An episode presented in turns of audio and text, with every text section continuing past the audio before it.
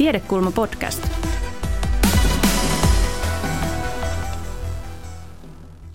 Oikein lämpimästi tervetuloa tänne Tiedekulman liven pariin. Minä olen Jari Hanska ja tänään selvitämme, miten kuntavaaleissa käy näin pandemian keskellä. Vaalit siirtyivät, mutta oliko kyseessä demokratian epäonnistuminen vai ainoa, ainoa mahdollinen vastuullinen ratkaisu? Entä mitä tuore tutkimustieto kertoo äänestäjien käyttäytymisestä?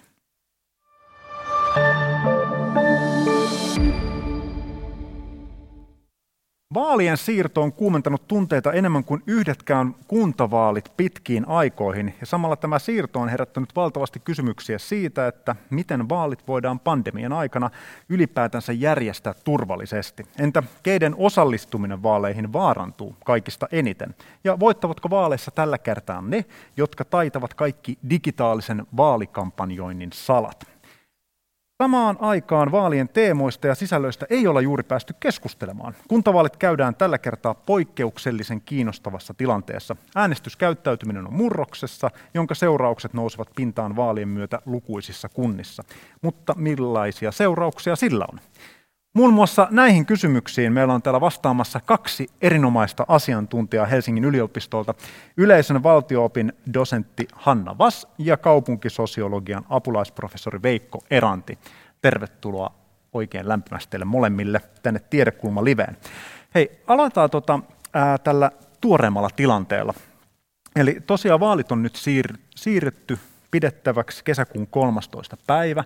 Ja tätä siirtoa edes aika pitkä tällainen jumppaaminen siitä, että pitääkö ne vaalit siirtää, miten käy, ja oli kovasti mediaspekulaatiota tässä.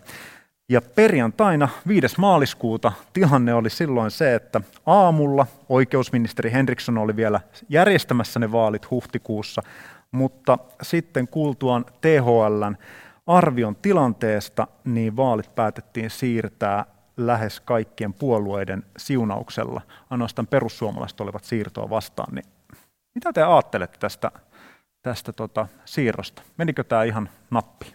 Haluatko Hanna vaikka aloittaa? No ehkä ensimmäinen huomio, mikä oli hauskaa, on se, että kun vaaleihin liittyy kauheasti semmoista kaksinaismoralismia, että me aina päivitellään jotain ja me ollaan pitkään päivitelty sitä, että miten ihmiset ei tajua, että kuinka tärkeitä kuntavaalit on ja kuinka paljon kunnissa päätetään ihmisten arkea koskevia asioita, että miksi he jostain presidentinvaaleista vauhkaa. Niin nythän me nähtiin, että kuntavaalit selvästi merkitsee ihmisille, että niin kuin sanoit, että siitä tuli iso hulabalo. Ja, ja tietysti tästä logiikasta voisi ajatella, että ehkä nyt sitä äänestysaktiivisuuskin, kun sitten vihdoin vaaleihin päästään, niin nousee. Emme, emme ehkä tosissaan kuvittele niin, mutta, mutta että oli se musta niin kuin viestinä tärkeä ja huomionarvoinen, että, että vaalit merkitsee, niillä on väliä, niillä on iso symboliarvo, mutta myös tosiasiallinen arvo. Mitäs Veikko? Jatko näkemyksiä? Ehdottomasti vaalit merkitsee ja niillä on väliä, mutta vaikea tästä on kyllä antaa kellekään, kellekään tähän prosessiin osallistuneille täysiä pisteitä tästä vaalien siirrosta. Et nyt ne on totta kai siirretty ja ikään kuin päätökset on olemassa ja silleen, että sitä ei kannata siinä mielessä niin kuin avata sen pidemmälle, mutta en mä kauhean tyytyväinen ole noin niin kuin demokratiaan tai myöskään niiden tulevien vaalien kannalta siihen, miten se tehtiin. Et mun näkökulmasta ikään kuin on selvää, että vielä kesäkuussakin me joudutaan miettimään jonkun tyyppisiä erityisjärjestelyjä vaaleihin. Ja toistaiseksi musta ei ole ehkä kommunikoitu ainakaan julkisuuteen, että ne suunnitelmat sitä kesäkuun vaaleja varten olisi kauheasti paremmassa kunnossa kuin mitä suunnitelmat oli huhtikuun vaaleja varten. Eli tavallaan pahimmillaan käy niin siis, että me ollaan kesäkuun vaalien niin kuin kynnyksellä samanlaisessa tilanteessa, jossa edelleen on mahdollista joku mieletön koronarajähdys, tulla lisäksi siltikään me ei olla suunniteltu sitä, miten tehdään turvalliset kunnallisvaalit. Niin, ja toi, niin, toi on musta just nyt se ydinpointti, että, että mistä aikajänteestä me katsotaan tätä koko prosessia. Ja, mutta, mutta vielä tuohon kiinni, mitä, mitä Veikko sanoi, että päätös on tehty, niin sitä itse asiassa ei ole tehty. Mm-hmm. Ja, ja nyt tietysti avoimen demokratian kannalta on tosi tärkeää, että sitä keskustelua käydään perusteellisesti. Eilen oli lähetekeskustelu eduskunnassa, huomenna on perustuslakivaliokunnassa asiantuntijakuulemiset, sitten se menee vielä kaksi kertaa suureen saliin ennen kuin päätös tehdään. Ja, ja kaikki tämä keskustelu, jota me nyt käydään, on tietysti tosi tärkeää, jotta saadaan selvitettyä perinpohjaisesti, että miten me ikinä edes jouduttiin tällaiseen tilanteeseen tai tämmöiseen kummalliseen vaalisiirtolaan, josta nyt ollaan koko kevät ja vähän niin kuin on syksyäkin eletty, että kuntavaalien suurin teema on se, että saadaanko ne ylipäänsä pidettyä. Mutta, mutta jos ajattelee tuota prosessia, niin mä jakaisin sitä kolmeen niin kuin ikään kuin aikajänteeseen tai, tai ikkunaan, josta sitä katsotaan, että, että lyhyimmällä aikavälillä minusta on tosi tärkeää, että, että päätöksentekijät kykenevät kääntämään kelkkaa, että jos huomataan, että ollaan nyt menossa pää edellä katastrofiin, niin sitten pystytään nostamaan kädet ylös ja että okei, tarvitaan aika lisä tai, tai että uskalletaan ottaa vastaan se kaikki kritiikki, mikä siitä, siitä koituu. No sitten jos katsotaan sitä niin keskipitkää aikaväliä, niin silloin tulee nämä niin prosessilegitimiteetti ja kaikki tavallaan niin kriisiajan valmentautuminen ja, ja tietopohjaisen päätöksenteon ongelmat ja, ja tällaiset, että miten on ikinä voinut olla tilanne, että syksyllä meillä ei ole ollut kunnon niin kuin, suunnitelma A ja B ja C niin kuin eri epidemia tilanteesta liittyen, että se työkalupakki on ollut jotenkin niin kapea. Ja, ja, ja ne on ehkä nyt nämä tavallaan tämän prosessilegitimiteetin kysymykset, joita pitäisi erityisesti perata. Ja, ja sitten on vielä se kolmas, se pitkän aikavälin taso, missä sitä aletaan miettiä sitä, että nakertaako tämä ihmisten luottamus demokratiaan tai meidän järjestelmään pidemmällä perspektiivillä. Ja maailmallahan kyllä on tulosta siitä, että jos aletaan epäillä, että se vaalien integriteetti tai vaaliviranomaisten toiminta on jotenkin puolueellista, niin sitten se lähtee ihan sitä niin kuin demokratian ydinkannatus, koska yleensä se demokratia tai, tai luottamustavaa järjestelmä on vähän niin kuin sipulimalli, että, että siellä on sitä niin kuin toimijoita ja se on semmoista vähemmän ikään kuin siellä ulkokehällä vähemmän vaarallista, jos ollaan johonkin yksittäisiin politiikkoihin vaikka närkästyneitä. Hmm. Ja, tai sitten siellä alkaa tulla niin puolueet ja ne instituutiot, ja sitten siellä on lopulta jo se koko niin järjestelmän kovan sydämen kannatus. Ja, ja tietysti se, että, että mikä on se demokratian sisäänheittotuote, on, tai mistä ihmisillä yleensä on arjessa kokemusta, ne on nimenomaan vaalit. Et kyllähän se niin linkki voi löytyä, mutta en mä ajattelisi, että Suomen järjestelmässä ollaan vielä siinä, että, että kukaan tosissaan epäilisi, että että vaaliviranomaiset ovat vaikka tahallaan jotenkin tällaista niin kuin venkoilua tehneet, että ei, ei tämä tilanne niin, niin paha ole. Mutta julkisuudessa on aika paljon ihmetelty tätä oikeusministeriön valmistautumista ja varautumista tähän korona vaaleihin. Esimerkiksi Helsingin Sanomien tuota pääkirjoituksessa, kun tämä päätös siirrosta tehtiin, niin kirjoitettiin, että Kyseessä on hallitukselta ja oikeusministeriöltä vakava epäonnistuminen. Epidemia on kestänyt jo vuoden, joten ei olisi pitänyt tulla yllätyksenä, että se varjostaa myös huhtikuussa odottaneita vaaleja. Mutta sitten sieltä oikeusministeriöstä esimerkiksi kansliapäällikkö Timonen totesi, että Ylen haastattelussa, että kaikki kunnat Suomessa olisivat pystyneet järjestämään nämä vaalit, mutta äänestäminen ei olisi ollut turvallista. Ja se oli se syy siihen vaalien siirtoon. Eli tavallaan irrotetaan, että, että kyllä me oltaisiin ne vaalit pystytty järjestämään, mutta sitten se äänestäminen, äänestämistä ei ole saatu tuota, turvalliseksi. No, keskustan puoluesihteeri on nyt sitten vaatinut, että pitäisi tehdä tarkka analyysi siitä, että miksi, miksi nämä vaalit, vaalit päädyttiin lopulta siirtämään, niin onko teillä jotain analyysiä siitä, että mit, mitä, mitä kaikkea tässä niin kuin ehti tapahtua? Että missä, missä kohtaa tämä juna lähti niin kuin suistumaan, suistumaan tuota alkuperäiseltä reitiltä, että saataisiin ne turvalliset vaalit järjestettyä? Niin tavallaan just tämä, just tämä turvallisten vaalien järjestäminen on se, mistä mä puhuin myös hmm. niin kuin tavallaan äsken. Et on selvää, että kestää vähän aikaa ennen kuin Suomessa ei, menee nyt vähän aikaa ennen kuin me voidaan sanoa, että koronaa ei Suomessa vaikka ole. Siinä voi mennä vaikka vuosi tai jotain. Voi myös olla paljon lyhyempi juttu. Jotenkin tämä on asia, minkä olisi kyllä pitänyt olla myös syksyllä jo ehdottomasti tiedossa. Ja joka tapauksessa meillä on tavallaan, vaikka, vaikka meillä olisi parempi epidemiatilanne, vaikka ei olisi niin paljon ihmisiä tai päivittäisiä tartuntoja, meillä on karanteeneja silti, meillä on ni, niin kuin sekä lääkärin määräämiä karanteeneja että omaehtoisia karanteeneja, ja meillä on kokoontumisrajoituksia tulee olemaan jonkunlaisia aivan varmasti tässä nyt pitkin kevättä vielä. Ja tämä kaikki olisi kyllä pitänyt olla jotenkin leivottuna mukaan siihen suunnitelmaan, miten vaaleja tehdään. Tai sitten olla mukana suunnitelma siitä, että miten reagoidaan niin kuin hyvissä ajoin ennen kuin niin käy. Mun mielestä tässä mentiin, mä olen toki samaa mieltä Hanna että ei se niin vakava tilanne legitimiteetin kannalta ole, poliittisen järjestelmän legitimiteetin kannalta ole, mutta, mutta ei tämä niin kuin tyylikkäästi suhteessa, ja, ja suhteessa niin, ja se, siihen mennyt pointti on just se, että, että miksi, miksi jouduttiin tähän tilanteeseen, on se, että meillä ei ollut tarpeeksi instrumentteja. Ja sitten palautetaan jo siihen, että, että kuinka meidän lainsäädäntö, onko se, mitä, mitä oikeuskansleri sanoi hyvin, että se on vähän tätä niin kuin hyvän sään lainsäädäntöä. Ja, ja se, että miksei sitä lähdetty muuttamaan, ja, ja nyt me päästään mun mielestä aika siihen suomalaisen niin vaali, vaali koko apparaatin ja, ja vaaliinstituution aika kovaa ytimeen, että, että siinä on ollut niin isona periaatteena se, se niin kuin jatkuvuus ja ennakoitavuus ja turvallisuus, mikä, mitkä on kaikki tärkeitä. Jos me katsotaan, että miten meillä on lähetty näitä joustavia äänestysmuotoja kehittämään, niin, niin ennakkoäänestäminen oli ensi kertaa 55, kun, kun siitä oli lakia. Mm. Ja, ja sitten ollaan niin vuosikymmenet todella pienin vauva-askelin edettiin siihen, että 91, kun kahdesta vaalipäivästä, tai siirryttiin vain yksipäiväiseen yksipäiväisiin vaaleihin, niin silloin niitä ennakkoäänestämismahdollisuuksia laajennettiin, että ei tarvinnut olla mitään erityistä enää syytä. Eli nähdään, että tämä on ollut jo niin kuin monen vuosikymmenen prosessi. Ja, ja samoin tuo kirjaäänestys on Suomessa edennyt 20 vuoden uuvutustaistelun seurauksena, ja että ne on ollut lähinnä näitä niin ulkosuomaisjärjestöjä, jotka sitä on ajaneet. Eli, eli se meidän niin kuin vaalien järjestämislaiva on niin vankka, mutta että se kääntyy niin tosi hitaasti.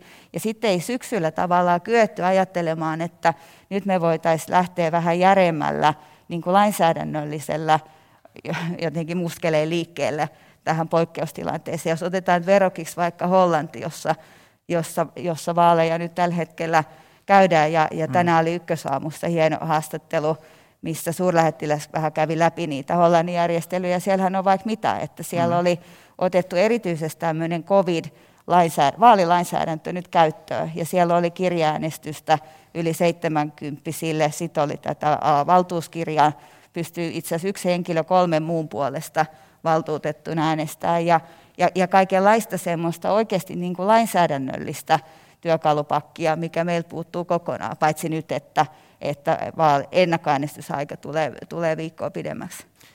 Ja tämä kaikki on mun mielestä tärkeää ja voi olla, että tämä on olennaista, mutta on myös paljon semmoisia tavallaan matalamman kynnyksen ikään kuin vaaliturvallisuuteen liittyviä asioita. Siis niin kuin maailmalla on äänestetty niin drive-through ulkoteltoissa ja on ollut niin kuin erityisjärjestelyjä karanteenissa oleville ja on ollut äänestyspaikkoja, missä kaikilla vaalivirkailijoilla on semmoiset sairaala niin kuin täys täyssuoja, niin kuin, ei ainoastaan maskit, vaan niin kuin haalarit ja kaikki. Ja tavallaan, että voi olla, että tarvitaan myös koko toi raskas niin kuin lakitekninen äänestystapojen koneisto, mutta sen lisäksi on paljon sellaista niin kuin fyysistä säätöä, niin kuin mikä liittyy suojavälineihin siinä äänestyspaikkojen sijoitteluun kaupungissa ja onko, toisko testa, testaus koronatestipaikkojen yhteydessä olla äänestyspisteitä ja tavallaan paljon tällaista asiaa myös, mitä ikään kuin voisi pitäisi joo, tehdä. Joo, kyllähän tota ainakin minusta nyt vaikuttaa, että, että ollaan paljon noita, että sama kuin se Hollannin mallikin, että tulee pyöräkaista ja tulee mm. drive-inia mm. ja tällaisia, mutta että minusta on tärkeää erottaa, että meillä on näitä niin teknisluontoisempia keinovalikoimaa ja sitten on tätä järempää, järempää arsenaalia ja, ja vastaus siihen kysymykseen, että miksi siihen järempään arsenaaliin ei päädytty syksyllä tai jo viime keväänä, kun ei eihän minä yllätyksenä tullut, että ai niin, että vaalit pitää järjestää. Mm. Mutta että, että se vastaus löytyy siitä, että se suomalainen vaalilainsäädäntö on kuitenkin semmoinen jonkunasteinen kruunun jalokivi, että siinä on asetettu se turvallisuus ja ennakoitavuus niin isoksi prinsiipiksi, että vähän jotenkin nurinkurisesti se, että kun ollaan yritetty riskeiltä kaikin tavoin suojautua, niin sitten me yskaksi ollaankin aika silleen kylki auki ja meillä ei ole tarpeeksi tämmöisiin niin uuden tyyppisiin riskeihin ennakointimahdollisuuksia. Sille pitää tietysti nyt tehdä kiireellisesti jotain ja ja oikeusministeriöstä on jo sitä viestitetty, että he on niin piinallisen tietoisia tästä ja he haluakin alkaa miettimään, että eihän, että eihän kukaan halua tämmöiseen tilanteeseen enää ikinä uudestaan joutuu. Kaiken tämän ytimessä on kysymys siitä, että kuinka poikkeuksellisissa oloissa me ollaan. Että tavallaan siitä on varmaan iso yksimielisyys, että on olemassa sellaisia poikkeuksellisia oloja, jos vaaleja pitää siirtää. Ja niin kuin sota, sota-ajat on niin kuin ilmeisesti tämmöisiä ja näin. Ja tavallaan just tämä niin kuin epidemiologisen arvion keskeisyys tässä siirrossa on toki niin kuin osoitus siihen suuntaan, että mä itsekin olin vielä pari viikkoa sitten sitä mieltä, että ellei Suomi yle, yle, yleisesti ottaen ole jossain poikkeustilassa, niin sitten ei varmaan olla sellaisessa poikkeustilassa, että vaaleja pitää siirtää.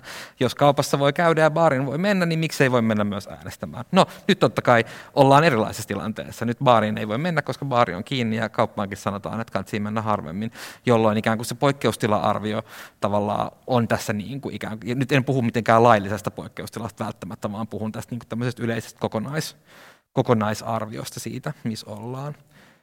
Ja sitten ikään kuin se, kuinka vakavassa poikkeustilassa me ollaan, että mikä sen suhde on siihen, että millaiset vaalit on mahdollista järjestää, ja onko nämä sellaiset maalit, kun silloin kannattaa, vaalit, kun silloin kannattaa järjestää, ja tästä on mä meinasin, kysymys. Meinasin nimenomaan kysyä, että, että mikä merkitys silloin tämän siirron legitimiteetin kannalta, että mikä se tautitilanne nyt sitten äh, tällä alkuperäisenä tota, vaalipäivänä tulee olemaan. Että jos meillä on tilanne, että voidaan ihan, että meillä ei ole tota, ulkona liikkumiskieltoa, voi, voi käydä tota, kutakuinkin tavallisesti, mutta maskit päällä kaupassa, niin herättääkö se jotain kalabaliikkia sit siitä, että hetkinen me niin, siirrettiin niin, mutta siksi on just tosi tärkeää niin, myöskin niin eritellä niitä perusteita, että miksi ne vaalit siirrettiin, että tuossa on tuo yksi niin kuin terveysperuste, mutta sitten on myös tämä kaikki yhdenvertaisuusperusteet, ja, ja ne on oikeasti tosi painavia, että, että ainahan meillä on vaaleissa tilanne, ja se näkyy nyt noissa asiantuntijalausunnoissa, mitä, mitä ylipäänsä, kun vaikka sitä pohdittiin, että,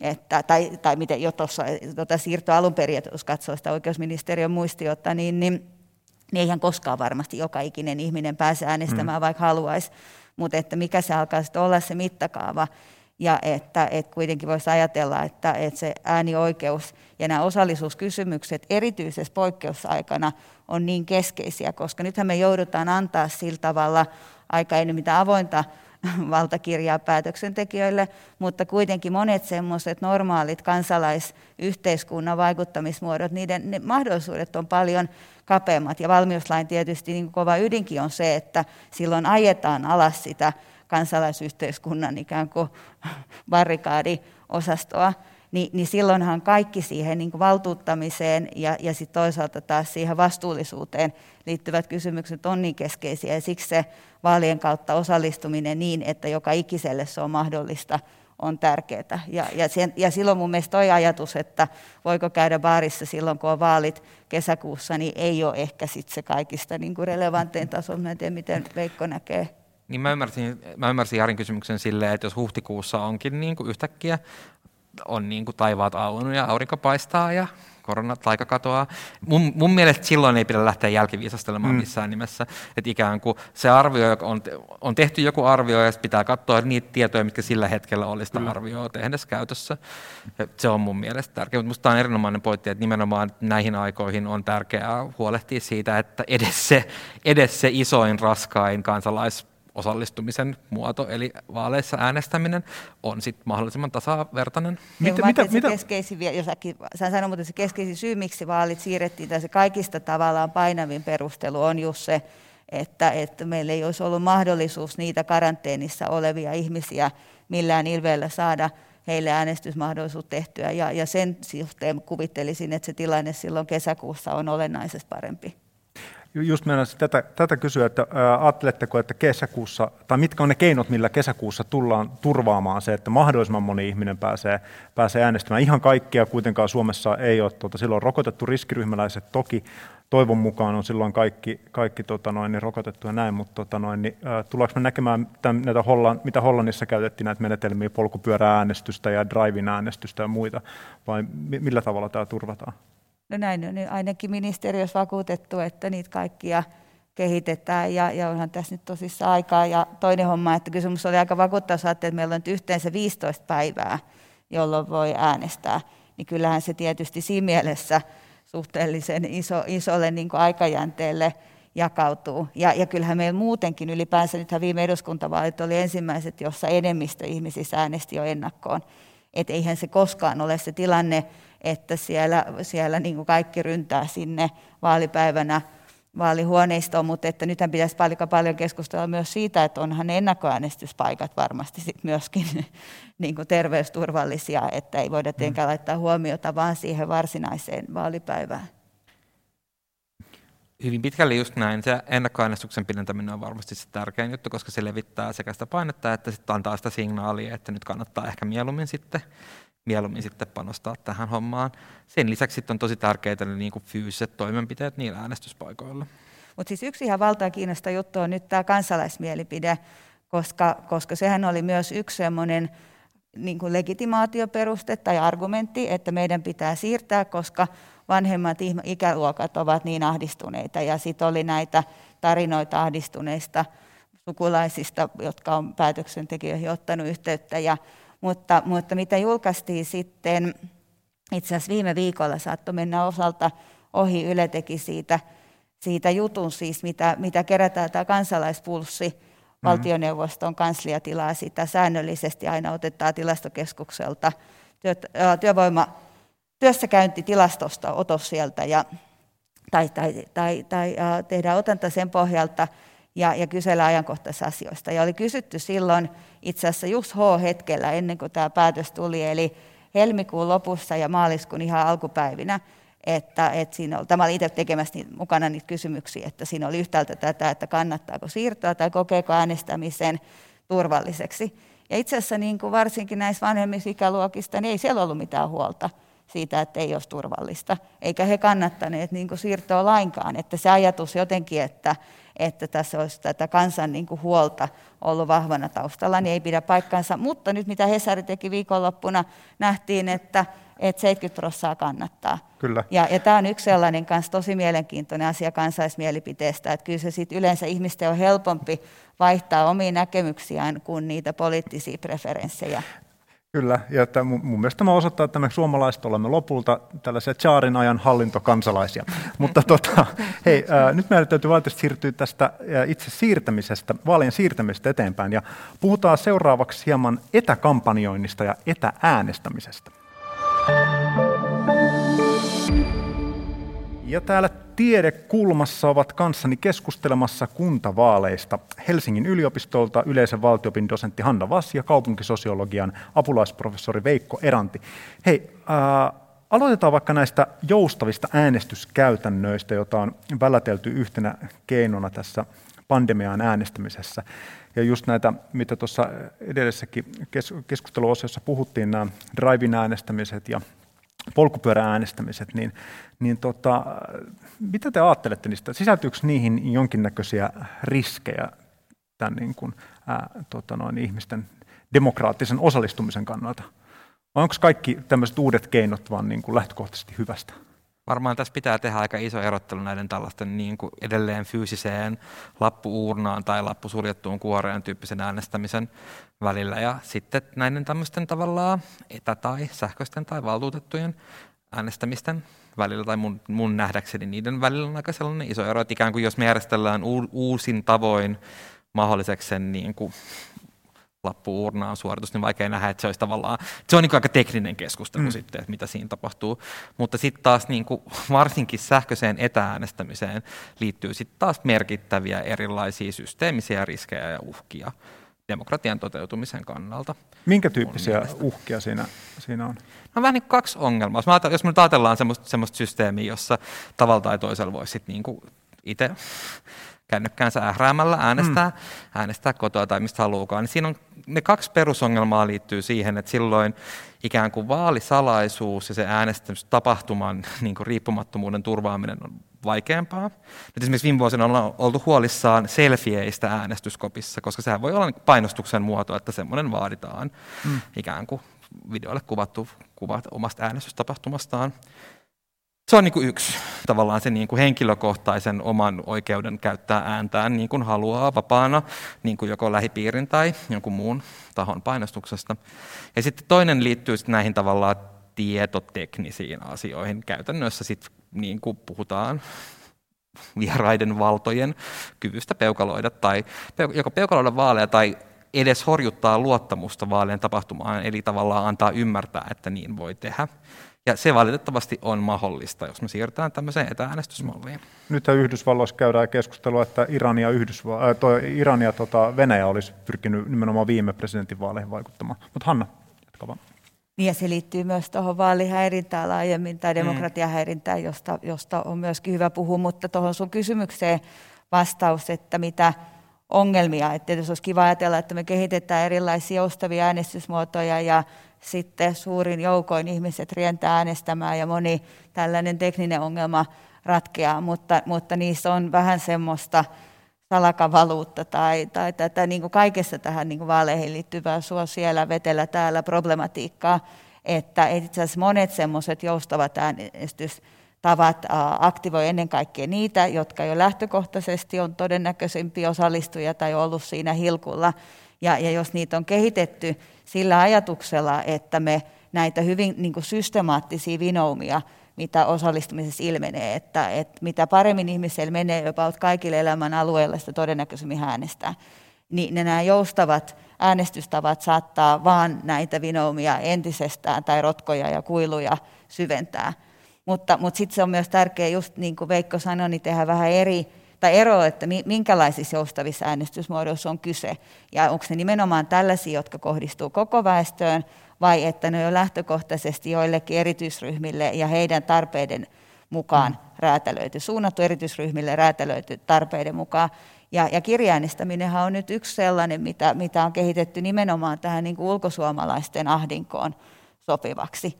Ja, ja me ollaan tehnyt siitä kollegojen kanssa tutkimusta, tai, tai Johanna Peltoniemi vetää tällaista FASE-projektia Helsingin yliopistossa ja, ja kerännyt laajan, tai sen yhteydessä on kerätty laaja kyselyaineisto ulkosuomalaisista tai ulkosuomalaisilta viime eduskuntavaalien yhteydessä ja, ja että miten he koki tämän, tämän kirjaäänestyksen ja mikä toimii ja mikä ei. Pääsääntöisesti ihmiset on, on tosi tyytyväisiä siihen ja, ja kokenut, että se on ollut niin kuin hyvä muoto, mutta sitten siellä on ollut näitä kaksi esim. teknistä asiaa, mitkä on ollut iso ongelma, eli, eli se, että on pitänyt itse hankkia ne todistajat, kaksi todistajaa, ja, ja sitten toisaalta kaikki tämän niin kuin postin, postin kulkemiseen liittyvät epävarmuudet tietysti vielä, kun ihmiset sitten ympäri maailmaa ovat äänestäneet ja he pitänyt itse arvioida se, että kuinka hyvissä ajoin pitää ylipäänsä niin kuin tilata se koko paketti Suomesta ja milloin se pitää lähettää, jotta se olisi perillä kaksi päivää ennen vaali, varsinaisvaalipäivää, mikä oli se lainsäädännöllinen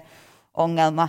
Ja, ja tässä me tullaan nyt tuohon, mistä, mistä Veikko puhuu, ja taas siihen, että miksi se Suomen vaalilainsäädäntö on niin jäykkä apparaatti, että meillä on ollut esim. niin keskeinen prinsiippi tai periaate se, että äänestämisen tulee aina tapahtua vaalivirkailijan nä, niin kuin läsnä ollessa, hmm. ja, ja toisaalta se, että se pitää aina tapahtua privaatisti. Siellä ei saa olla muita läsnä, ja nythän esim. vaikka tämä drive-in äänestäminenkin tulee toteutetuksi niin, että siellä autossa ei saa olla kuin yksi ihminen, että perhe ei voi mennä vaikka äänestämään niin kuin porukalla.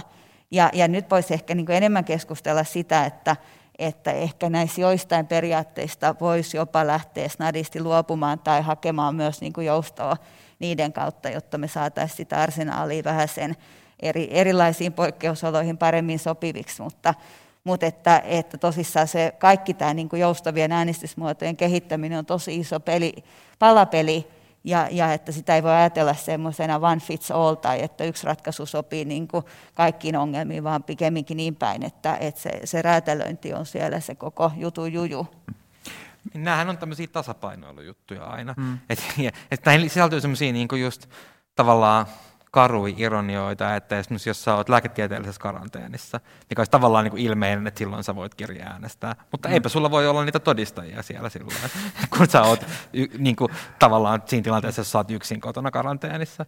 Että tavallaan kaikki nämä on tällaisia tasapainoiluja, että et miten saadaan sellainen paketti, joka on sekä tarpe- että mä oon niin hyvin sympaattinen tälle, että et miten saadaan sekä paketti, joka on tarpeeksi joustava tällaisiin poikkeustilanteisiin, mutta kuitenkin pidetään ne semmoiset ne periaatteet, mitkä me ollaan yhteiskuntana katsottu, että on keskeisiä meidän vaaleissa, niin miten ne pidetään riittävän vahvasti voimassa. Kertokaa, se luottamus kertokaa. syntyy siihen kert- koko vaaliinstituutioon, niin, koska näin. sehän on myöskin ihan valtava iso pääoma. Eihän me voida sitäkään lähteä horjuttaa sen takia, että taas tulisi enemmän sitä ketteryyttä tai hybridiratkaisuja niin Mutta mut kertokaa, että miten, miten näitä asioita niin kun, äh, punnitaan äh, toisiaan niin kun vasten silloin, että jos halutaan niin kun helpottaa esimerkiksi, että kaikki voisi äh, äänestää kirjaäänestyksellä, mutta sitten tois, tois, että saadaan joku tietty prosenttimäärä nostettua äänestysaktiivisuutta esimerkiksi, tai tavoitettua sellaisia ryhmiä, jotka ei muuten äänestä, versus sitten se, että, että okei, siellä saattaakin käydä niin, että joku muu pain, tai joku ihminen painostaa sitten laittamaan tietyn numeron sinne, sinne tota noin, niin lappuun, niin miten, pystyykö näitä niin kuin, arvottamaan keskenään, tai millä tavalla se arvottaminen tehdään? Niin, ja, ja, tässä, ja hyvä, että otit esiin, koska tässä arvottamisestahan tässä on nyt koko ajan ollut kyse. Siihen että pohjautuu se koko päätös siirtää vaaleja ylipäänsä. Hmm, että, että kun meillä on tällaisessa poikkeustilanteessa erityisesti aina se tilanne, että yksi oikeus lyö toista korville, Ja, ja silloin on oltava joku semmoinen arvokartastus ja taustalla, ja se on avattava myös julkiseen keskusteluun, että mitkä sitten on ne meidän niin keskeisimmät tavoitteet silloin, kun kaikki ei ole samaan aikaan mahdollista, mutta, mutta sano, sulla on varmasti joku niin tavallaan, että politiikkahan on prosessi, missä tehdään mahdottomia arvovalintoja. Et niin kuin, ikään kuin, noin niin kuin laajemmin tai kokonaisuudessa. Että tavallaan tämä ei ole niin kuin ainoa kohta, missä me punnitaan sille keskoskaappien ja vanhushoidon kustannuksia vastaan toisessaan. Et jotenkin niin kuin laaja julkinen keskustelu ja eri poliittiset positioita siinä sitten niin kuin ikään kuin käytävä keskustelu ja kaikki se on se tapa, millä me sitten nimenomaan tullaan niihin fundamentteihin, jotka meille on yhteiskuntana sitten näissä näin tärkeitä. Ja vaikka se on hirveän hokema, että kriisi on mahdollisuus, mutta kyllähän se niin on. Joku, joku sanoi hienosti, että yhteiskunta on parempi paikka aina niille, jotka selviävät kriisistä, koska kyllähän se niin kuin, ikään kuin halusi tai ei oppia tai, tai tehdä jotain inventaariota, niin se on niin kuin naaman edessä silloin, kun, kun on huomattava se, tai se tulee niin jotenkin äh, miten voisi sanoa sille karvaasti esiin, että mitkä meillä on sellaisia järjestelmiä, jotka toimii tai ei toimi, tai mitkä ei ole enää niin kuin kriisin kestäviä. Ja nyt vaikka nämä niin kuin osallisuuskysymykset ei selvästi ole. Ja, ja nämäkin ihmiset, jotka tällä hetkellä on neliraaja puolustus, kun joku sanoo vaikka nettiäänestäminen, niin, niin joutuvat kuitenkin ainakin, vaikka ei miet, muuttamaan mielipidettään, mutta argumentoimaan ja perustelemaan sen paremmin, että ollaan me vähän silleen semmoisen suorastaan puntaroivan demokratian ikään kuin alueella nyt myös näissä, näissä kysymyksissä, koska, koska nyt on se tavallaan politisoituminen tapahtunut. Ihmiset haluavat nyt puhua näistä, näistä kaikki, et eihän vaalilainsäädännön kehittäminen esimerkiksi se on niiden, kun siellähän on myös itse, itse asiassa aika semmoinen systeeminen ongelma, että ne, jotka sitä kehittää, on asianosaisia, eli puoluesihteerit, ja, ja sitten siellä on aika paljon sitä semmoista hyvin raadollistakin kannatustaktista laskelmointia aina, ja se on yksi syy siihen, miksi se on niin valtavan niin proseduraalisesti hankala, hankala savotta. Mutta että, että nyt kun siellä on niin paljon eri toimijoita, jotka haluavat ottaa kantaa, niin mä luulen, että tässä avautuu semmoinen, mitä aina yhteiskuntatieteessä mietitään, tätä mahdollisuuksien ikkunaa.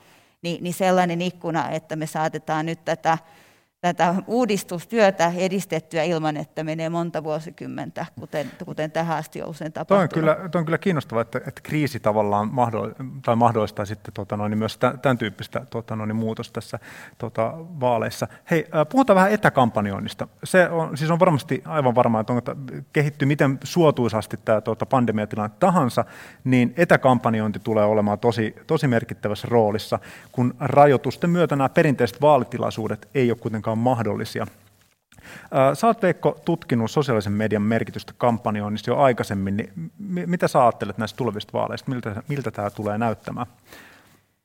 Ehdottomasti etäkampanjointi tulee olemaan se keskeinen asia, mitä tässä voidaan, voidaan kevään aikana tehdä, että tavallaan nyt joka tapauksessa tiedetään, että monta viikkoa mennään tälleen, kun nyt mennään, ja sitten ikään kuin voi olla, että päästään urmoksillisille vaalitoreille ja tupailtoihin vielä sitten kesäkuussa, mutta voi myös olla, että ei päästä. Ja kyllä tästä täytyy olla sitä mieltä, että etäkampanjointi, sehän ei tavallaan ole mikään kauhean uusi asia oikeastaan enää. Et se nyt on semmoinen, missä tavallaan tosi monella toimijalla alkaa olla jo kymmenen vuoden suunnilleen käytännöt vahvasta sosiaalisen median käyttämisestä. Mm. Niin kampanjoista totta kai painottuen niin kuin nuorempaan porukkaan, mutta myös, mutta ei mitenkään niin kuin silleen kokonaan. Se on aika tavallaan laajalti. Ja ehkä semmoinen, mikä nyt on havainto tähän mennessä on, että puhutaan niin kuin sekä tieteessä että poliitikkojen kesken puhutaan niin kuin tämmöisestä jatkuvasta kampanjoinnista. Että oikeastaan, että suom, niin kuin, vähän kärjistää, että suomalaisen kansanedustajan työstä 20 prosenttia on sosiaalisen median niin kuin, käyttöä. Välillä se on niin kuin politi- poliittisen avausten tekemistä, mutta aika iso osa on semmoista jatkuvan yhteyden pitämistä siihen omaan äänestäjäporukkaan. Mm.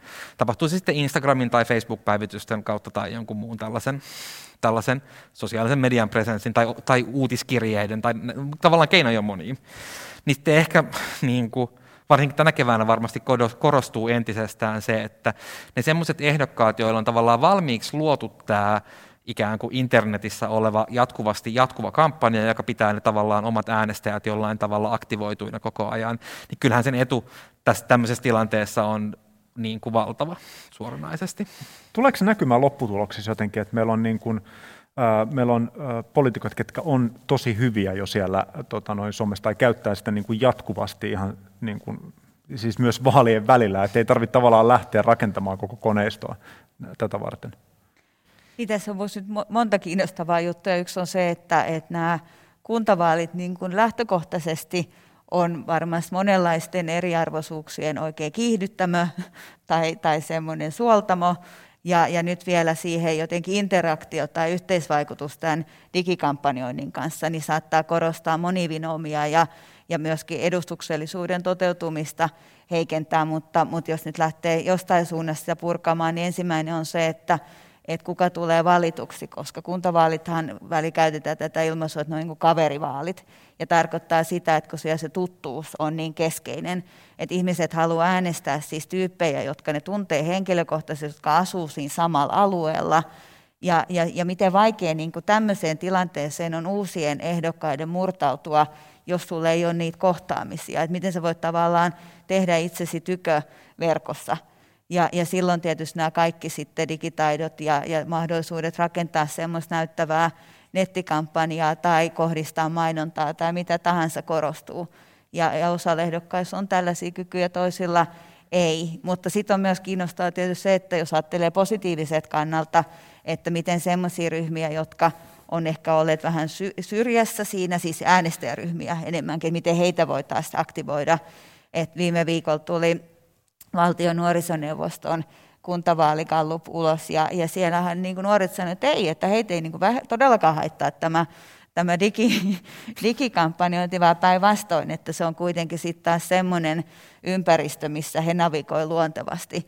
Että, ja nuorethan ei ehkä voisi ajatella, että eivät ole olleet kuntavaalien sitä ydinkohderyhmää, että nyt kun tuli tätä jatkoaikaa, puolueille kaksi, kaksi kuukautta uudelleen vähän sen niitä kampanjoita käynnistää, niin, niin ainakin siellä olisi niin kuin iso segmentti äänestäjiä, jos on paljon ääniä jaossa. Ja, ja, ja se, niin kuin ne, mutta siellä on myös vaikea tehdä nuorille siis vitsi semmoista vetovaa verkkokampanjointia, koska, tai, mutta sittenhän voisi ottaa kaikkea TikTokia käyttöön ja ties mitä. Ja, ja, ja Veikko on just tutkinut tätä kevytaktivismia ja, ja myös tota, neljännen sektorin tyyppistä kaikkea yhdyskuntasuunnittelua, näitä erilaisia tapoja saada, saada erilaisia ryhmiä mukaan niin kuin päätöksentekoon, niin voisi ajatella, että, että sen, semmoisenkin kaiken know-how, mitä sieltä on opittu, yhdistäminen tähän vaalikampanjointiin voisi olla yksi keino saada vähän murrettua niitä jotenkin aika olemassa olevia tai semmoisia vakiintuneita eriarvoisuusmekanismeja, tai miksi niitä nyt haluaisi kutsuakin. Joo, ja ehdottomasti tavallaan tämmöisten olemassa olevien verkkoyhteisöjen jonkunlainen kääntäminen, niin kuin tavallaan muuttaminen pelkistä keskustelevista yhteisöistä kohti niin kuin kohti äänestäviä yhteisöjä tai tämmöisiä poliittisia yhteisöjä on silleen keskeinen taito varmasti, koska me nyt erilaisissa verkkoyhteisöissä nyt ollaan marinoiduttu viimeinen vuosi vielä paljon tukevammin kuin koskaan aikaisemmin. Ja monella tavallahan nykyinen perussuomalaiset puolue perustuu muutaman verkkoyhteisön tavallaan muuttamiseen aktiivisen, ny, sanon nykyinen, siis halla, tarkoitan halla ajan perussuomalaiset, niin muut, muutaman verkkoyhteisön muuttamiseen aktiiviseksi poliittiseksi toimijaksi. Mutta tämä ei ole mitenkään erityisesti pelkästään sille sektorille, vaan ihan niin kuin yleisemminkin. Sitten jännittävällä tavalla, koska, koska tämmöinen niin kuin verkkokampanjointi ja sosiaalinen media korostuu, se korostaa myös perinteisen median valtaa oikeastaan tässä hommassa, koska, koska kuitenkin se semmoinen spiraali, jossa sosiaalinen media syöttää perinteiselle medialle ja perinteinen media syöttää takaisin sinne ikään kuin tavallaan, koska nimenomaan se jalkatyön merkitys poistuu. Kun kunnallis- kunnallisvaaleissa nimenomaan, koska niissä on niin paljon ehdokkaita, niissä on niin paljon paikkoja, noin vähän semmoinen vähän alle prosentti suomalaisista äänestysikäisistä on usein ehdolla kunnallisvaaleissa. Se on niin kuin tosi iso määrä Suomessa. Niin ikään kuin oikean paikan kaupungista löytäminen ja siinä seisominen on ollut ihan valideita strategioita kunnallisvaaleissa pärjäämiseen kampanjamielessä.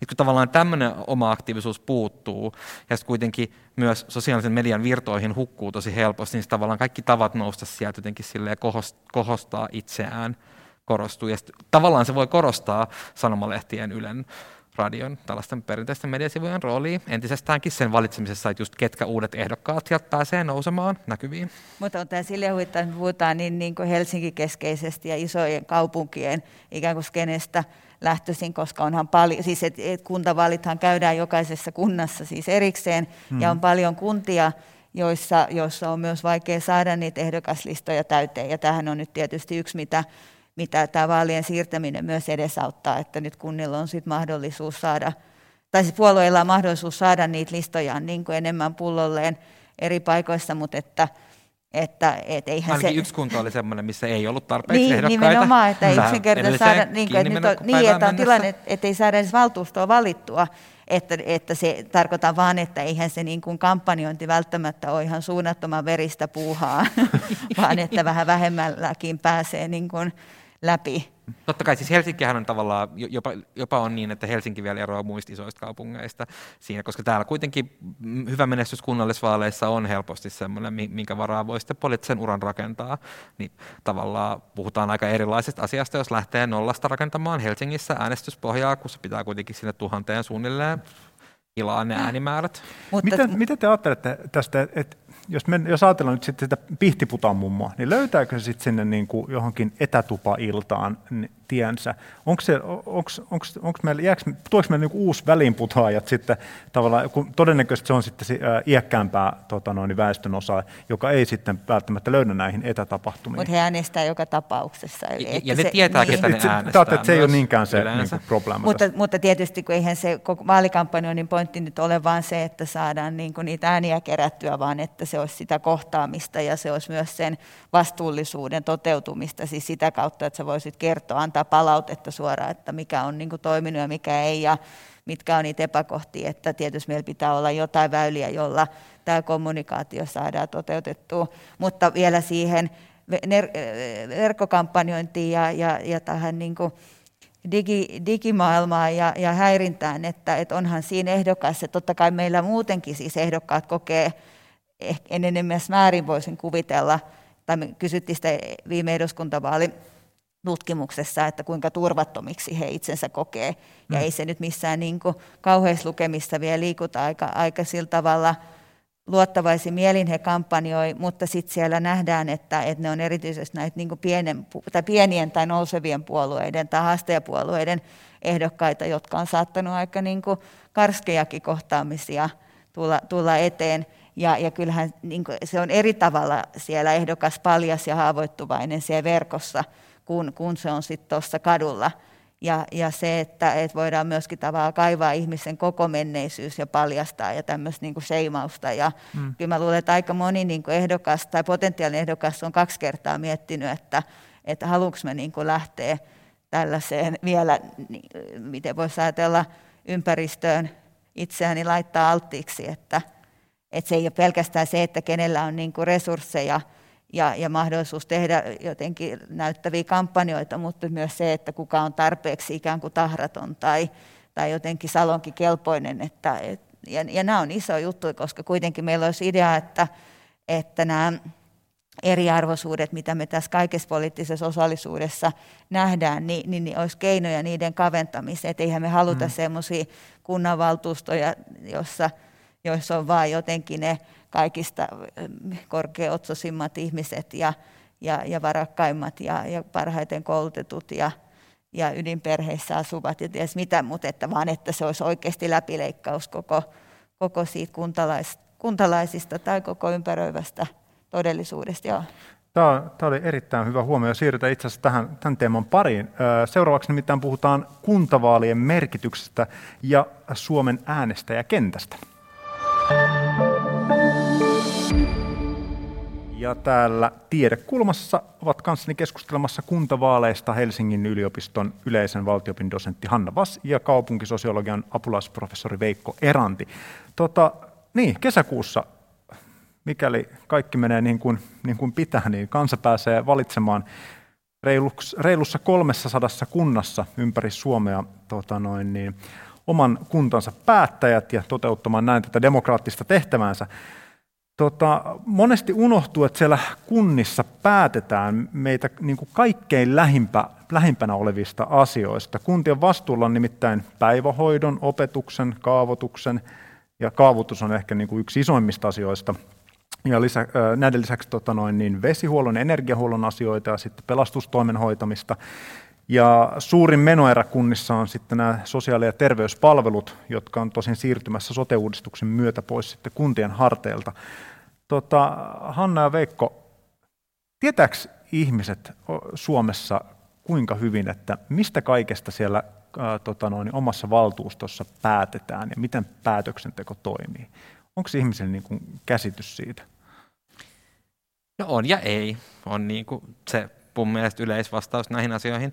Että tavallaan varmaan ihmisillä on aika hyvä semmoinen intuitiivinen ajatus, että mi, niin kuin, mitkä asiat tulee näihin tähän lähelle ja oman kunnan, kunnan asioihin, mutta samaan aikaan mä oon ihan varma, että jos sitä kysytään, ehkä sä tiedät, ehkä sitä onkin kysytty jossain kyselyssä, niin varmaan ihmiset yleensä tietää ihmiset tietää politiikan detaljeja lopulta sit melko heikosti. Usein esimerkiksi sellaisia kysymyksiä, että ketkä on oppositiossa ja ketkä on hallituksessa, jotka meillä, jotka näiden asioiden kanssa puljataan niin kuin ammatiksemme, niin on tavallaan niin kuin itsestään selviä, tavallaan muuttamattomia isoja fundamentteja kussakin tilanteessa, niin ei välttämättä sitten ole ihan kaikille samalla tavalla merkityksellisiä asioita. Että tuskin myöskään sitten kunnallispolitiikan niin kuin kunnanvaltuustojen vallan hienosäätö on myöskään sellainen asia, joka ihan kaikki läpäisee. Varsinkaan sitten tulevaisuudessa siinä vaiheessa, jos nyt käy niin, että joku sote-uudistus lopullisesti sitten tapahtuu, niin ikään kuin sen jälkeen varmasti jää silleen, musta on aika varmaa, että jää aika pitkäksi aikaa semmoinen ajatus, että ehkä kuitenkin se lähisairaala nyt olisi sen oman kunnan asia sitten niin. vaikka, niin ne ei enää sitten teknisesti sen jälkeen olekaan. Meillä itse asiassa kollegoiden kanssa tehdään tällaista tutkimusparhailla, mikä sen työnimi on, hyvinvointivaltio ei voimiaan säästä, missä katsotaan eri sosiaalipoliittisten teemojen esiintuloa, nyt siis puolueiden kuntavaaliohjelmissa. Ja, ja sillä tavalla puolueet on kyllä vastuullisia, että he ekana kertoo yleensä sen ohjelman alussa, että mistä asioista kunnassa päätetään, mutta sitten hyvin nopeasti lähtee keskustelemaan aika, aika laajasta niin kuin skaalasta teemoja, mikä, mikä toisaalta on myös ymmärrettävää, koska nyt tämä liittyy siihen kuntatason päätöksenteon problematiikkaan, että kun siellä ei tosissaan ole mitään niin hallitus-oppositio tyyppistä asetelmaa, vaan ne koalitiot on aina löydettävä uusiksi riippuma, niin kuin siitä riippuen, että mikä asia kulloinkin on pöydällä, niin, niin niiden ohjelmien abstraktiotaso on myös varmasti pidettävä aika korkeana, jotta ne yhteistyökuviot sitten lähtee mahdollisimman joustavasti rakentumaan. Ja tietysti just taas tämä, kun joka kuntavaali skene on niin kuin aina kussakin kunnassa erilainen, niin siitä on vaikea tietysti kauhean konkreettisesti mennä niihin asioihin, ja sen takia liikutaan aika yleisellä tasolla, ja kun liikutaan yleisellä tasolla, niin sitten se konkreettinen ymmärrys siitä, että mitkä on niitä asioita, jotka kunnat päättää, niin ei välttämättä ainakaan siinä vaalikeskusteluissa tule esiin. Mm. Varsinkin Tämä on mielenkiintoista nyt, koska mehän ollaan tavallaan semmoisessa murroskohdassa, jossa yhä useampi suomalainen kunta tai kaupunki on siirtynyt jonkun tyyppiseen pormestarimalliin ja varmaan tulee jatkossa vielä niin kuin enemmän siirtymään. Ja niin kuin Helsingissä valitaan toista kertaa näiden kunnallisvaalien jälkeen valitaan niin kuin pormestari tänne. Ja taas kun, kun taas kunnallisvaaleissa suoraan ei päätetä siitä pormestarista, että totta kai se niin kuin valinta seuraa kunnallisvaalien tuloksesta. Ja media rakentaa sitä kuvaa, että tämä on nyt pormestarivaali. Niin, ja, ja niin kuin ei se tietenkään kokonaan väärinkään niin. ole, että se puolue, joka voittaa, niin on todennäköisesti saa pormestari, mutta tavallaan se ei ole se, miten se prosessi menee välttämättä. Että tähän tulee varmasti semmoinen, että, että ei musta ole ollenkaan mahdotonta, että moni ihminen ajattelee että vaikka kymmenen vuoden kuluttua, että kunnallisvaltuusto päättää, tai että kunnallisvaaleissa äänestän sairaaloista ja pormestareista, ja oikeastaan kumpikaan ei nyt suoranaisesti ole niin kuin ihan suoraan siinä äänestysjutussa. Tämä pormestarihomma on myös silleen mielenkiintoinen liittyen tähän hallitusoppositioasetelmaan, että toisissa kaupungeissahan on sitten tehty aika semmoisia suora, suoraviivaisia pormestarikoalitioita, jotka on käytännössä tuottanut sitten hallituksen ja opposition kunnan sisään. Niin. Eli pormestaria valittaessa ollaan sovittu niin kuin isot suuntaviivat monesta asiasta, ja jos paketti ei kelpaa, niin sitten puolue ei pääse siihen mukaan. Eli kun normaalisti, tai ta, ta, ta, tavallaan perustilanne kaupunginvaltuustossa on se, että kaupungin hallituksessa on edustettuna kaikki puolueet, ja tavallaan pyritään siihen konsensukseen ja rakentamaan sen kautta se tota, poliittinen. Sitten pormestari, ymmärrätkö oikein, että pormestarimalli tekee sitten vähän niin kuin sinne kaupungin sisä, valtuuston sisälle tämmöisen niin kuin oman ryhmittymän, että ne, keillä on ne pormestaripaikat, niin muodostaa sen hallituksen niin sanotusti, ja loput on sitten vähän niin kuin oppositiossa jää sen uh, poliittisen päätöksenteon ulkopuolelle. Se ei ole automaatio. Se ei ole välttämättä noin, mutta se saattaa olla noin. Se riippuu siitä, että miten se pormestarin valinta tehdään. Joo. Että mitä kaikkea siihen sidotaan siihen kokonaisuuteen, jossa pormestari valitaan. Että ikään kuin sidotaanko siihen vaikka budjettien linjat pariksi vuodeksi tai maankäytön isot kysymykset, niin kuin jossain paikoissa ollaan tehty ja toisissa sitten on, on menty niin kuin löyhemmillä, löyhemmillä koalitioilla. Mutta on mahdollista, jos me katsotaan niin kuin ison pensselin tulevaisuutta, että siirtyminen pormestarimalliin ja tämmöisiin pormestarikoalitioihin tuottaa lähemmäksi semmoisen hallitus hallitus-oppositioastelma myös kuntiin. Mutta nämä koalitiot on muutenkin valtavan musta kiinnostava, koska miten ne käytännössä lähtee rakentumaan, niin nehän on jo siinä vaalitilanteessa, koska puolueet saattaa muodostaa keskenään vaaliliittoja. Ja mehän mm. lähtökohtaisesti ajatellaan, että vaaliliitot on jotenkin äänestäjän niin harhauttamista ja ne on vaan tällaista kannatustaktista laskelmointia, että ne on niin huono juttu, ne pitäisi kieltää. Mutta itse asiassa niin kuntapolitiikassa on vähän eri juttu ja, ja taloustieteilijäkollegoilla on hieno tuore paperi Janne Tukiaisella ja, ja Jaakko Meriläisellä, missä he on tutkinut tätä pidemmällä aikajänteellä ja on huomannut, että itse asiassa – kun meillä on kuitenkin niin iso määrä kuntia, joissa on yhden puolueen enemmistö, no se on yleensä keskusta, ja, ja se on aika vaikea sit löytää sellaisia, niin kuin, mikä asia kulloinkin on pöydällä, niin, niin vähän semmoisia uuden tyyppisiä tapoja murtaa sitä, sitä, sitä yhden puolueen ylivaltaa tai hegemoniaa tai, tai näkemystä. Ja, ja nämä vaaliliitot voi olla yksi tapa, koska sitten on löytynyt just, just näitä koalitiota voidaan sitten jatkaa senkin jälkeen, kun on tultu valituksi, että, että eri puolueet on löytäneet toisensa. Ja, ja silloin itse asiassa edustuksellisuus saattaa parantua, koska ne äänestäjät, jotka ei kannata sitä yhtä megapuoluetta, niin, niin saattaa sitten heidän, heidän näkemykset tulla myös edustetuksi tai, tai preferenssi toteutuu paremmin. Niin onhan se mikä vaan paitsi keskusta ihan legitiimi preferenssi Kyllä. myös tällaisissa hei, kunnissa. Tota, hei, puhutaan vähän tuota vielä, äh, vielä äänestäjistä. Hanna, sä oot mukana tässä kansalaisuuden kuilut ja kuplat tutkimushankkeessa ja teiltä tuli äh, viime elokuussa ulos tämä katsaus neljän kuplan kanssa, miten suomalaiset äänestävät. Tota, siinä mainitaan tämä, että nykyistä puolesta niin kuin, oikeastaan ainoastaan kokoomuksen näyttäisi olevan sellainen oma kiinteä ja varsin semmoinen niin kuin solidi äänestäjäblokki ää, taustalla. Ja sitten ää, lähes yhtä iso tällainen blokki olisi sitten tämmöinen punavihreä blokki, jonka sisällä äänestää niin demareit vasemmistoliittoa kuin vihreitäkin, mutta vähän niin kuin liikkuvammin. Tota, ja sitten myös kirjoitetaan, että nämä kuplat vähän niin kuin etääntyy Suomessa toistaan, niin tota, mitä se kertoo meidän tulevista kuntavaaleista? No ainakin yhden, yhden jutun, että, että meillä on näitä sinänsä aika niin kuin etuoikeutettuja äänestäjiä, joilla, joilla on selkeä se puoluepreferenssi ja he tietää, että, että heillä ei ole tarvetta edes niin kuin muuttaa sitä puoluetta, kun he tietää, että, että on joku sellainen äänen kannattaja ja soihdun, soihdun vetäjä tai nostaja, joka, joka, joka sit toteuttaa heidän, heidän tarpeita. Ja jos ajattelee tota, nyt tuossa vielä kunnallisen päätöksenteon yhdistelmänä, joka, joka mulla, mitä äsken tuossa viittasi, että kun se on tämmöinen eriarvoisuus kiihdyttämä. Hmm. Ja mä en oikein edes tajunnut, että, että kaikki sellainen niin eliittikehä, mikä meillä aina vaaleissa ja ylipäänsä poliittisessa päätöksenteossa pyörii, niin, niin tuossa kuntapolitiikassa – on vielä niin erityisen voimakas, koska jos me katsotaan just tämäkin mekanismi, että ihmiset äänestää niitä ehdokkaita, jotka tulee sieltä omalta alueelta. Ja, ja sitten kun vauraammat äänestäjät äänestää todennäköisemmin kuin, kuin muut, niin, niin silloin nämä alueet, joilla, joilla on hyvinvoivaa porukkaa, niin ne saa todennäköisemmin niitä edustajia läpi sinne valtuustoon. Ja, ja sitten ne tekee taas, nyt on samoisten kollegojen, joista äsken jo viittasin, niin toinen hieno paperi, missä katsoo näitä koulujen lakkauttamisia. Hmm. Ja he havainnut, että itse asiassa on todennäköisempää, että koulu lakkautetaan sellaiselta alueelta, jossa ei juurikaan porukkaa asu. Tai siis eh, sellaiselta alueelta, josta ei ole juurikaan tullut edustajia valituksi. Ja, ja sitten jos näin tapahtuu, niin, niin, niin sitten vielä kaikki kynnelle kykenevät sellaiselta alueelta lähtevät pois.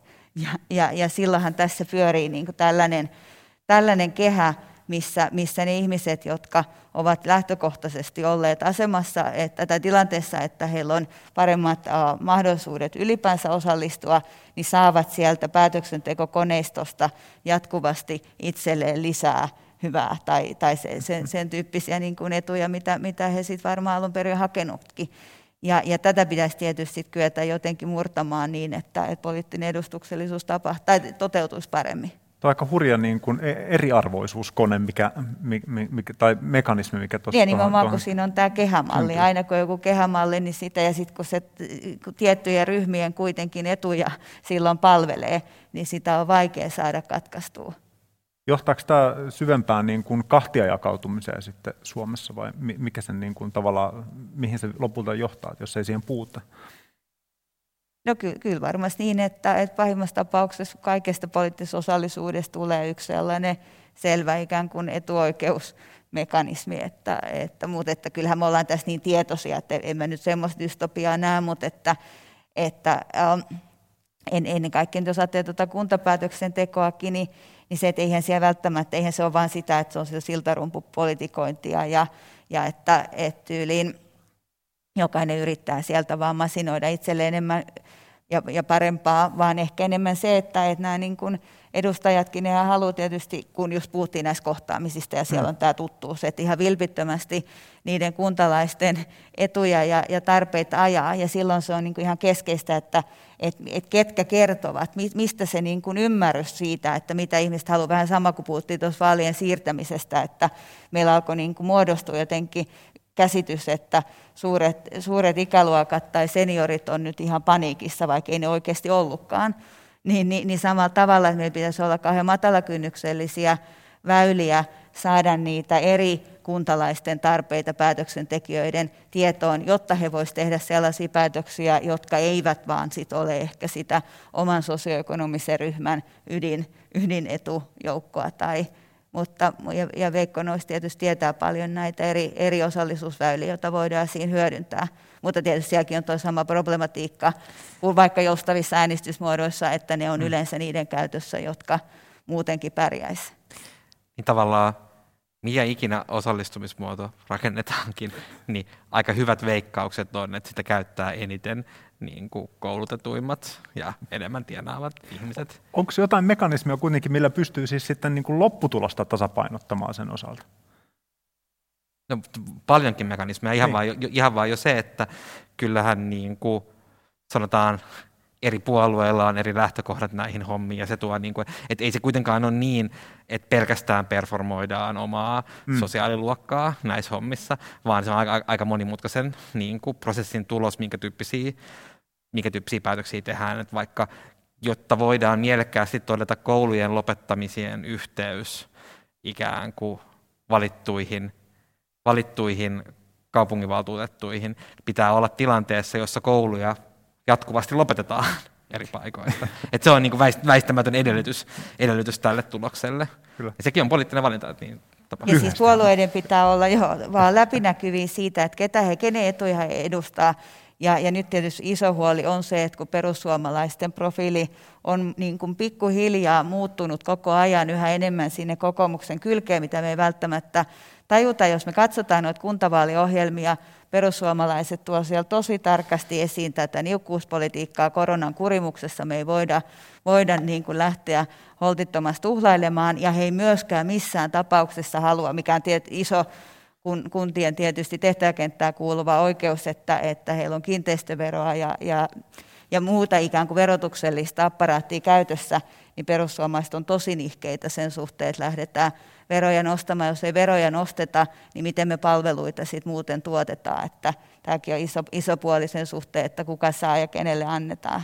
Olisi aivan mahtavaa jatkaa teidän kanssa äh, kuntavaaliohjelmien läpikäymisestä. Ja siis, joo, tämä olisi mahtava keskustelu, että saataisiin saatais vielä tota noin, siitä, siitä oma tunti, tunti aikaiseksi, mutta me joudutaan nyt valitettavasti päättämään tämänkertainen tiedekulma live tähän.